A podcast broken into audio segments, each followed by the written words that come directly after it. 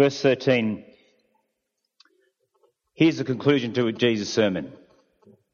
Enter through the narrow gate, for wide is the gate and broad is the road that leads to destruction, and many enter through it. But small is the gate and narrow the road that leads to life, and only a few find it. Watch out for the false prophets. They come to you in sheep's clothing, but inwardly they are ferocious wolves. By their fruit you will recognize them. Do people pick grapes from thorn bushes or figs from thistles? Likewise, every good tree bears good fruit, but a bad tree bears bad fruit. A good tree cannot bear bad fruit, and a bad tree cannot bear good fruit. Every tree that does not bear good fruit is cut down and thrown into the fire. Thus, by their fruit you will recognize them. Not everyone who says to me, Lord, Lord, will enter the kingdom of heaven, but only the one who does the will of my Father who is in heaven. Many will say to me on that day, Lord, Lord, did we not prophesy in your name, and in your name drive out demons, and in your name perform many miracles? Then I will tell them plainly, I never knew you. Away from me, you evildoers. Therefore, everyone who hears these words of mine and puts them into practice is like a wise man who built his house on the rock. The rain came down, the streams rose, and the winds blew and beat against that house, yet it did not fall because it had its foundation on the rock. But everyone who hears these words of mine and does not put them into practice is like a foolish man who's built his house on sand. The rain came down, the streams rose, and the winds blew and beat against that house, and it fell with a great crash. Well, I hope you've had a great time on PHAT. It appears we have. Lots of fun, right? Yeah. Fun times. Uh, even in tiredness, you can still scream somehow. It's great. But, but of course, you've probably recognised that as soon as we get into the scriptures, we get into weighty things, don't we? Things that matter, things of eternal consequence. And today is no different. The theme in chapter 7 is the theme of judgment. It's what's going to happen at the end. Right? What will happen at the end and the ultimate end is when you stand before your maker, you meet your maker, and he calls you to account for your life. Because he values you and says you matter, he's going to hold you to account, as we heard tonight, for your life and what you've done. And so, there's this theme of destruction. Some to life, some to destruction. And so, here there's a road that leads to destruction. There's two roads, one leads to destruction. Two trees, one is destroyed in the fire. Some will come before the Lord, they will say, Lord, Lord, as if they knew him, but they will be put out to destruction. There's two houses that look the same, but one at the final testing is destroyed. That's the theme. It's the theme of judgment, of destruction, of hell. It's not just in this sermon that Jesus talks about it. He mentions it all through the Bible. In fact, Jesus talks about hell more than anybody else. So, if you don't like the theme or you don't like the topic, you've got to take it up with him. It's given lots of different ways. You said the worm never dies, the gnashing of teeth. There is ultimately, though, therefore, no more important than how you will stand at the final judgment. It fits the context of the sermon. He's basically concluding. He's essentially got their attention by saying, there are these blessed, the good life is actually living this way. There's these people who are these citizens of the kingdom of heaven, the meek, the poor in spirit, and they don't look it, but they're the blessed ones. They will be blessed. Certainly got their attention. And now because there's an alternate kingdom coming in, and because it's, everything is about to be turned upside down, and the least will become the greatest, and the last will become first. That's because There's a new righteousness that's coming in, and it's coming in in me, says Jesus. Because all that the Old Testament, all that the prophets had spoken about was ultimately pointing to me. I will bring them to completion. I will fulfill those prophecies. And I will bring in the new standard of righteousness and give my people a new spirit and a new heart and they will be transformed and they will live radically new lives. Radically new. They will have a righteousness that surpasses the Pharisees and the scribes. A righteousness not just of the letter, but of the spirit. They will desire to please God. And then he said, and they will go out and each day they will leave before me seeking to please my Father in heaven and not for the audience of men and women around them. That will be their motive. And in effect, he's saying now, he's saying, there, there. That's the kingdom of God I'm forming. I've given you the details of how you're to live. And then he pauses, and if you like, he looks at the crowd or the congregation and he says, What are you going to do about it? What are you going to do about it? What, what are you going to do about it? I mean, are you just going to be content to kind of fold your arms and go, good sermon?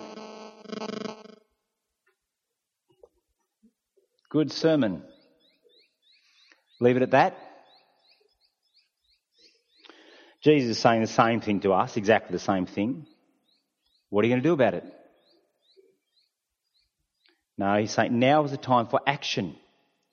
Putting my words into practice. And there's really just one decision that you need to make. You have a smorgasbord of decisions in life, countless millions. Which car, which t-shirt, which job, which girlfriend, which whatever. Right? But you know what? There's only one that matters because there's only two ways to live. It looks like there's lots. No, just two. You have one decision to make. What are you going to do about it? And he goes on, and basically that's what he does now. He says, okay, I'll tell you what the journey is. I'm going to explain it to you. I'll show you about this. There's three scenes and an illustration. The first scene, the decision at the beginning, a thread along the way, and what happens at the end if you make that decision. And then he finishes with an illustration about a house that brings it all together and shows what, what matters for him. Let's go. First scene, here's the beginning. There's two paths. You see them? They're pretty clear enough, isn't it? Enter through the narrow gate, for wide is the gate and broad is the road that leads to destruction, and many enter through it. But small is the gate and narrow the road that leads to life, and only a few find it. Clear illustration, isn't it? In your mind's eye, you're walking along, walking along. All of a sudden, there's two gates. There's a, a big wide gate with a big broad, wide, comfortable road that goes off beyond it. But that ends in destruction, that one. And over here, there's this tiny little one that's actually hard to find. It's narrow. It's confined. It's small. Off to the side here. And you know behind it is this little path, this this narrow, confined path that goes off and you hardly see where it goes into the thickets and the bushes. You've got a choice. Which gate do you choose? Which one do you go for? It's very clear in context what he's saying. On the gate. On the gate. I'm the way, the truth, and the life. Nobody comes to the Father except through me. Been the context of the whole sermon. Blessed are those who are persecuted in my name, saying. It's those who align themselves with me as my followers. Or he says, you have heard it say, but I say to you. That is, they're going to be the, it's got to do with whether you'll enter through Jesus. He is the narrow gate and to stay, and you have to stay with him, and it's a narrow path your entire life. You can never leave Jesus. He is the only way that leads to life. Well, a few things that means, doesn't it? It's narrow at the entry, and it's narrow all the way along. It means a few things for us. I picture there, it's like a turnstile. You've got to leave a lot of stuff behind to get in. A lot of stuff behind. You've got to leave the crowd, the many. And so the challenge is, are you, are you too cool for Jesus? Are you too cool for him? Do you need the applause and the support of your mates and your friends and your peers? And ultimately, are you too cool for him? And you want to be on the comfortable road with the many. There'll be lots of people along the way, and you'll have a great time. It will appear at first, anyway. This way is a lonely road. Few travel along it. It will not be cool. You will be persecuted. Right? That's the first thing. You have to leave the crowd, the cool road. You have to leave worldliness. This kingdom has different values. This Jesus has different values. In the world, it's beauty, it's wealth, it's power. That's the mark of this kingdom. In Jesus' kingdom, it's about humility, mourning over a world that's broken, and meekness. You're going to have to leave this world. Are you willing to leave the world and all that it holds before you and all its idols?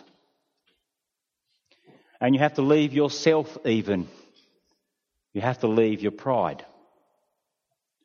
You actually have to say, I can't do it. You have to become poor in spirit. I cannot do it myself. I'm unable without Jesus to come before a holy God. And so you have to leave your pride. And as the scriptures argues, that is the hardest thing you'll ever have to do. There's the challenge. But the path is narrow all the way along, isn't it? It's not just like you enter through a narrow kind of little turnstile. You get there, you get rid of those things, and suddenly it broadens out to a comfortable road. Now, as the great evangelist Chapo used to always say, the first 50 years are the hardest. Basically, always picked the age that he was. The first 19 years are the hardest. The first 82 years are the hardest. The point is, it's what is the distinctive of this way that he's been talking about an entire sermon? Narrow. It's narrow. It's hard. It confines you. You see, poverty of spirit is not easy. Prayer is not easy. Righteousness is not easy. To be transformed to God-centered attitude is not easy. This stuff is alien to us. And so realigning ourselves under a genuine conversion of God is going to be restrictive. The problem with me saying it's hard is you can think unpleasant, and that's not true. You see, you think, you could think, oh, narrow, that means dull, boring. I hope you've seen on PHAT, that's not the case. I, just watching your party last night for me was a great illustration. Adrian said to me, he said, just see them dance. You know what? They just can't wait to get to the nightclubs. And they think, because they think that's where it's going to be at. Yep, going to be awesome. Smelling beer stained carpets, people who stink, people who um, have to drink a lot of alcohol to have a good time, people who are sleazy. Welcome to the nightclub scene. If you haven't been there, you soon will, and suddenly you go, I can't believe it we had infinitely more fun with our mates on a youth group camp without any alcohol, just partying. Right? No, no, no. The road's narrow, but it ain't boring or dull. That's what it's not. No, to know the living and true God as your Lord and Saviour is wonderful. To call him uh, brother, Jesus, Jesus' brother and friend, is wonderful. To call God your Father, Abba, is extraordinary. And of course, the deepest joys are in relationships. And there are Christians that you will journey with that you'll have wonderfully deep relationships with. And they are profound. The joy of having your sins forgiven, is that boring or dull? I don't think so. To see temptations reducing as you continue in, in the Christian life? To see the things that used to hold on to you completely disappear? It does happen, trust me. Do you think that's dull and boring? Oh no. But Jesus is saying this count the cost. He's not some sales guy who's trying to like put things in the fine print so you don't see. No, no, no. There's two gates. One's broad and wide, and over to the side's a narrow way. And it's costly. Before you enter it, count the cost. You see, the key also, though, is not the path itself, but its destination. Many people get caught up in the path, its comfort and ease, its popularity, their peer group, and they forget. You see, they, they forget where it's going. They compare each other on the broad road to each other, and they feel pretty good when you're on the broad road because you just compare with each other. Oh, I'm a bit better than him, a bit worse than him. But you're on the broad road. And don't you see? Unless you join the small road, the small gate, the narrow path, you're already always on the broad road. And your destruction is fixed. It's set. Jesus says, enter the narrow gate. Enter the narrow gate. You see, you will not get to the narrow gate unless you deliberately choose to enter it and stay on it. You do not get there by worshipping nature or drifting into salvation through without a decision and a commitment. And you certainly don't get there by a life of selfishness where you live for yourself. No, you only get there through Jesus. Through repenting of your sins and trusting in Him. In fact, so committed is he that you will get this one point, he's spending the rest of the sermon saying the same thing different ways. And that's what he does. The next point is, you know what? Right when you're there, you've got a threat. Because there you are at the two gates, and you know what's there? Well, there's other people with you, around you. They're called false prophets. Look at verse 15. Watch out for the false prophets they come to you in sheep's clothing, but inwardly they are ferocious wolves. See, right there, while you're trying to make the decision about which road to go on, there are these false prophets. But what's the problem? They look like sheep. They look like everybody else. You can't tell them apart. And that's exactly how it works, isn't it? If you had a pastor or a minister who got up the front and he told you, you know what, you ought to lie and gossip and live wildly, straight away you'd know not to listen to him. But it never works like that. No. They appear godly, they pray, they appear to have a godly character at first, the marks, but they're actually ferocious wolves.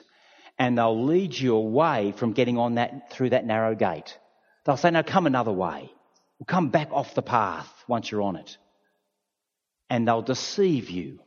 And Jesus and Paul, they're always among us. And the, the key word is watch out. How do you recognize them? How do you avoid them? Well, verse 16 to, to 20.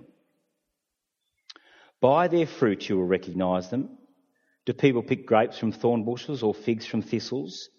Likewise, every good tree bears good fruit, but a bad tree bears bad fruit. A good tree cannot bear bad fruit, and a bad tree cannot bear good fruit. Two trees that look exactly the same. Jesus paints the same picture again. They look the same. And Jesus' listeners knew there was the black, the blackthorn tree. It had little black berries that looked just like grapes. They also knew the thistle, who had flowers that from a distance looked like figs. That is, the two trees look the same from a distance.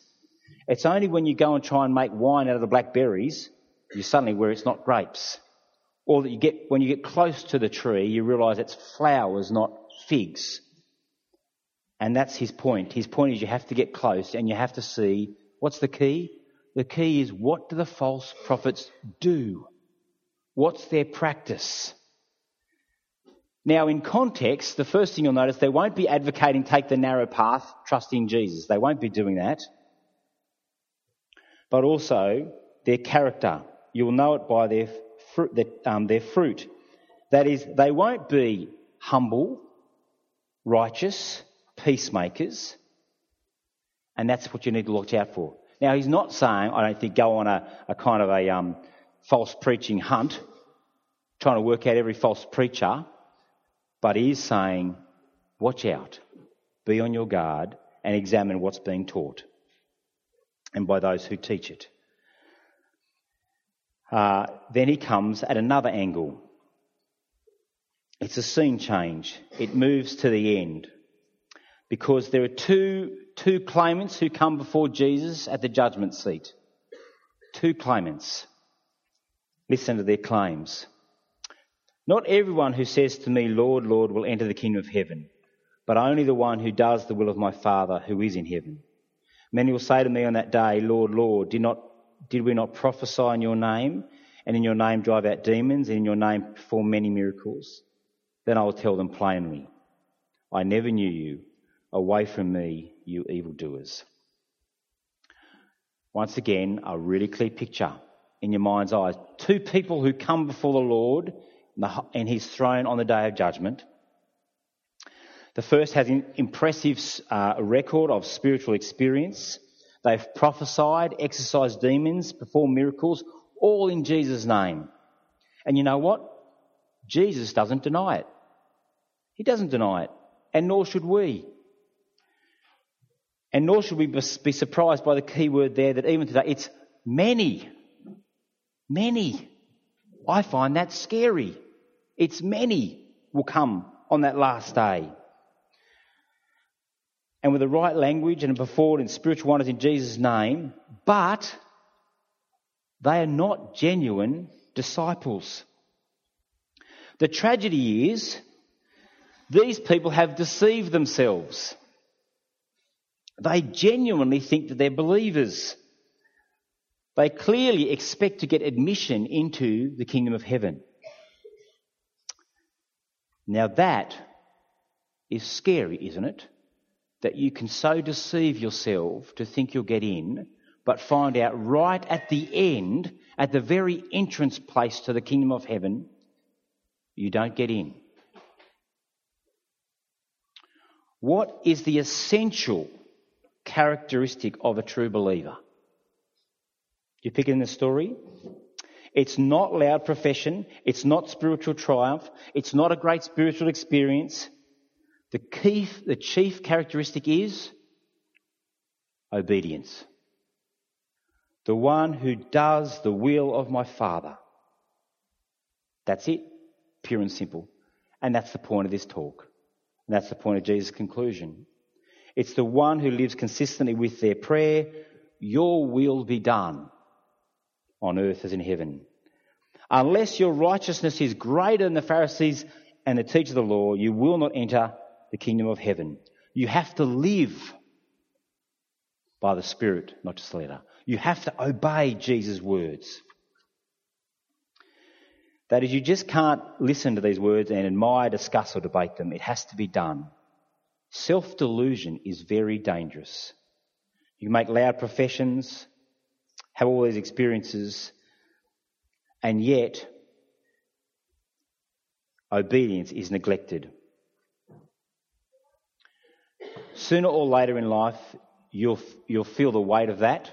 I remember in year 11, I saw a, I'd seen a youth group grow very quickly from about 15 to 200. I stood with two other mates before the 200 and we each gave our testimony. Other two men with tears, weeping, professed radical conversions. Radical conversions. Two of my closest mates. And yet within months, they were no longer followers of Jesus. Why? Well, they never obeyed. They didn't put it into practice. They didn't put it into practice. See, and that's the threat. You see, you can delude yourself. You know, you, you take your spiritual temperature off your friends, measure how you're going off them rather than how you're going with God. Jesus already warned about that yesterday. And you, your success can grow. Maybe others around you are saying you're good, you ought to be in ministry, you ought to serve, you ought to be in leadership. And yet on the obedience front, you've been sliding. You've not been doing the will of your Father. Your prayer, your reflection on your own spiritual health, your repenting has all been sliding. You've been sliding off the narrow path. It's true that no one enters the kingdom because of obedience, but it's equally true that no one enters the kingdom who is not obedient. It's true that saved by God's grace through faith in Christ. But it's equally true that true God's grace in a person's life inevitably leads, leads results in obedience. Any other way cheapens grace and it turns into something unrecognisable. See, cheap grace, grace preaches forgiveness without repentance, discipleship without obedience, blessing without persecution, joy without righteousness results without obedience. And one of the great threats to the church is in our generation, I include myself in that, is a generation that has struggled with obedience. Who struggle with obedience. We have the name of Christ, but we struggle to do what he wills.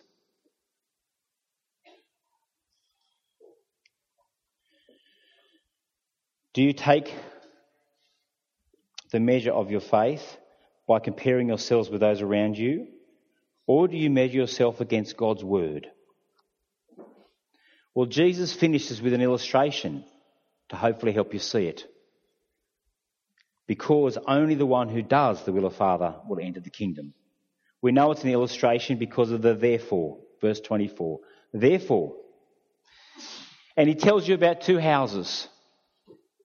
Two houses that look exactly the same on the outside, same paint, same shape, probably pretty clean, neat little driveways.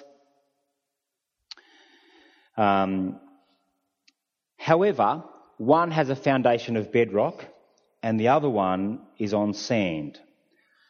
And you only tell the difference when the most severest of storm hits. and instantly one house is destroyed and one house stands. And many people keep focusing on about the fact that it's all, the foundation is the point. But actually, the focus is not quite centered on the foundations. That is, the rock versus the sand. That's not the big point of this story, but actually upon the builders and their projects. You see that? The man who builds upon the shifting foundation, the sand, is likened to a person who hears Jesus' words but doesn't put it into practice. Right? Whereas the man who builds his house upon the rock is like a, a man who hears the words of Jesus and puts it into practice. The difference is obedience and disobedience, pure and simple. Yeah, the rock may represent Jesus' words, and the storm pictures God's final judgment. But his point is clear. What kind of a builder are you?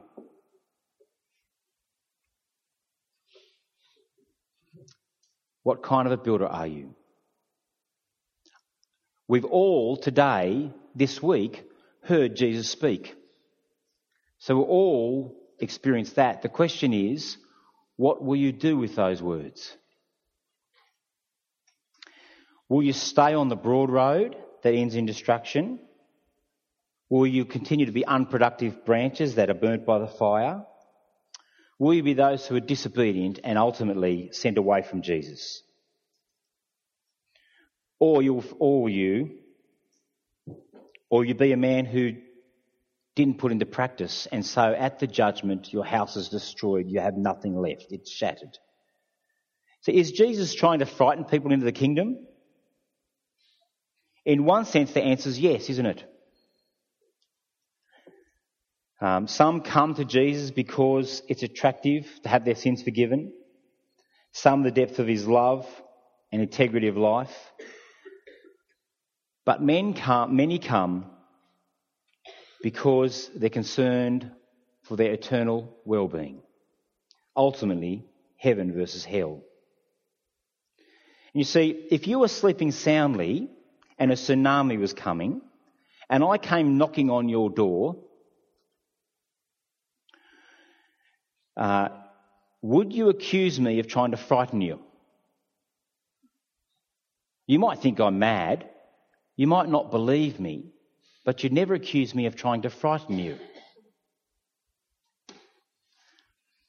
You may choose to not leave your house because you love your house too much. It's too comfortable. You think I'm a fool, so you wouldn't leave. You think I'm a liar, but you would not accuse me of trying to frighten you. And similarly with Jesus, he concludes his sermon by urging, uh, exhorting, saying, choose the narrow gate. Whatever you do, stay on the narrow path. Is he trying to frighten us? There's a tsunami coming. Act. That's his point put my words into practice. You may not believe in hell and so you accuse Jesus of being a liar or a fool or a lunatic. You may be too attached to your sin that you'd be too, it's too difficult for you to leave it. But don't accuse him of trying to frighten you. The real issue is what's the truth behind Jesus' words? The truth which prompts his warning. Either there is a hell to avoid or there's not. And if there's not, then Jesus' credibility is shattered because he speaks, as I said at the beginning, more about hell, twice as much about hell than anybody else. The page of the Bible strain at metaphor to help us understand there is a heaven and there is a hell. The place of outer darkness, the place where the worm will not die, the place of exclusion and rejection, the place of burning and torment, the place of weeping and grinding of teeth. It's not trying to tell you hell's coordinates, place it on a map. It's just trying to describe the new heaven and the new earth on one side, and the other place, this place called hell, on the other. And the metaphors of the Bible struggle to do it, but that's all we've got. But if you're going to understand the Sermon on the Mount, it ends with a threat of judgment. And we have to work out what do we want to do. Holy fear is a right response. As Paul says, we're saved because Jesus acted as our substitute. He died on our behalf.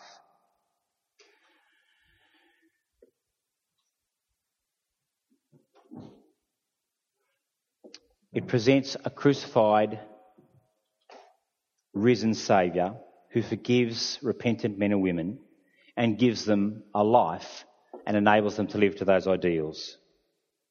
We must remember the Sermon on the Mount came in the context of Matthew's Gospel, which began with, To Mary, she will give birth to a son, and you will give him the name Jesus, because he will save his people from their sins. Sermon on the Mount doesn't end in despair. It ends in wonderful hope that if you've entered through the narrow gate and you trust in Jesus, you will be saved from your sins and you will enter the kingdom of heaven and have life. But as soon as it does that, it has to tell you about the other. That there's another way of living. I'm done now. I'm going to close. But I'm going to say there's four groups of people here. There's two ways of living, really, but we've broken into four just to make things tricky. Here you go. The first group of person is a Christian. You came away in camp, you're a Christian. You've been encouraged It's been great to reflect upon Jesus as your Lord, and you want to keep serving as you've done in the past. Praise God. The second person is the person who came away in name, you're a Christian in name only. You weren't living for Jesus. Maybe you entered the narrow gate, but now you've certainly wandered off the narrow path. You need, you realize you need to be brought, to get back on. You want to confess your sin and repent and turn back to Jesus and get back on the narrow path. You want to put his words into practice. You want to be a builder who not just hears the words, but puts it into practice. Right? That's the second person. The third person is the person who knew they came away in camp and they weren't a follower of Jesus. They weren't his disciple. They weren't a citizen of the kingdom of heaven. But they want in. You want to enter the narrow gate. You want to put your trust in Jesus. You want to go to heaven. You want that kingdom. You want the forgiveness of sins. You want to be washed clean. You want all your sin erased. To be washed completely, spotlessly clean. And God's promise is He'll do just that. He will come in and change you from the inside out, and you will get Christ's righteousness. That's the third group. The fourth group is the group who says, I'm not yet ready to make a decision. That's okay. That's fine. Although, just remember Jesus' words. Um, if you do not enter through the narrow gate, you are on the broad road. So do think through Jesus, examine Jesus, but do make a decision. I am going to close in prayer for each of you. For the first, the Christian, thank the Lord. Repent for the seconds, those who realise they were in Christian name only. We'll pray for the third of those who've come to Christ and for the fourth also. But I want to do something a bit different. The second group and the third group, with your heads bowed, I'll get you to stand up. There's something really helpful in actually giving a physical action to what you're wanting to do. Alright? Give a physical expression. As Jesus says, if you deny me before men, I'll deny you before the heavenly, the holy angels. Surely with everybody else's heads bowed, you could stand up. It's a helpful physical activity for you. So I'll pray through the four of us. You work out which one you are and you work out what you ought to do. Okay, let's pray. Heavenly Father, we thank you for this sermon on the mountain where Jesus reminds us about the kingdom of heaven that has begun in Christ Jesus by his death and resurrection, but will be brought in its fullness when he is revealed with his angels, when he comes in glory. And we pray that we would be those uh, who trust in Him, and we pray that we're those who continue to journey with Him and grow as we mature in Him. Father, I pray for each of the different people here before us. We're all at different spots. Father, I pray for the first group. We think of those who you have called to yourself. They know you as Lord and Saviour. They call you Father. We thank you that you have blessed them and that they have been strengthened and encouraged uh, on this time away. We pray that you will continue to strengthen them and build them up for Christ Jesus' sake, and you would enable them to continue going on living holy lives that are pleasing to you. We thank you for them, and we thank you for what you've done in their life and continue to do in their life. Father, we think of the second group, that those among us who now, if they are in that group, they ought to stand. Realise that they need to make a change. That they have professed Christ in the past with a decision, but they have wandered away. They were not living as your people, they were living in the world. And Father, they want to say they're sorry. They want to repent for not living your way. Please forgive them and enable them by your strength to come back to living your way, to putting your words into practice.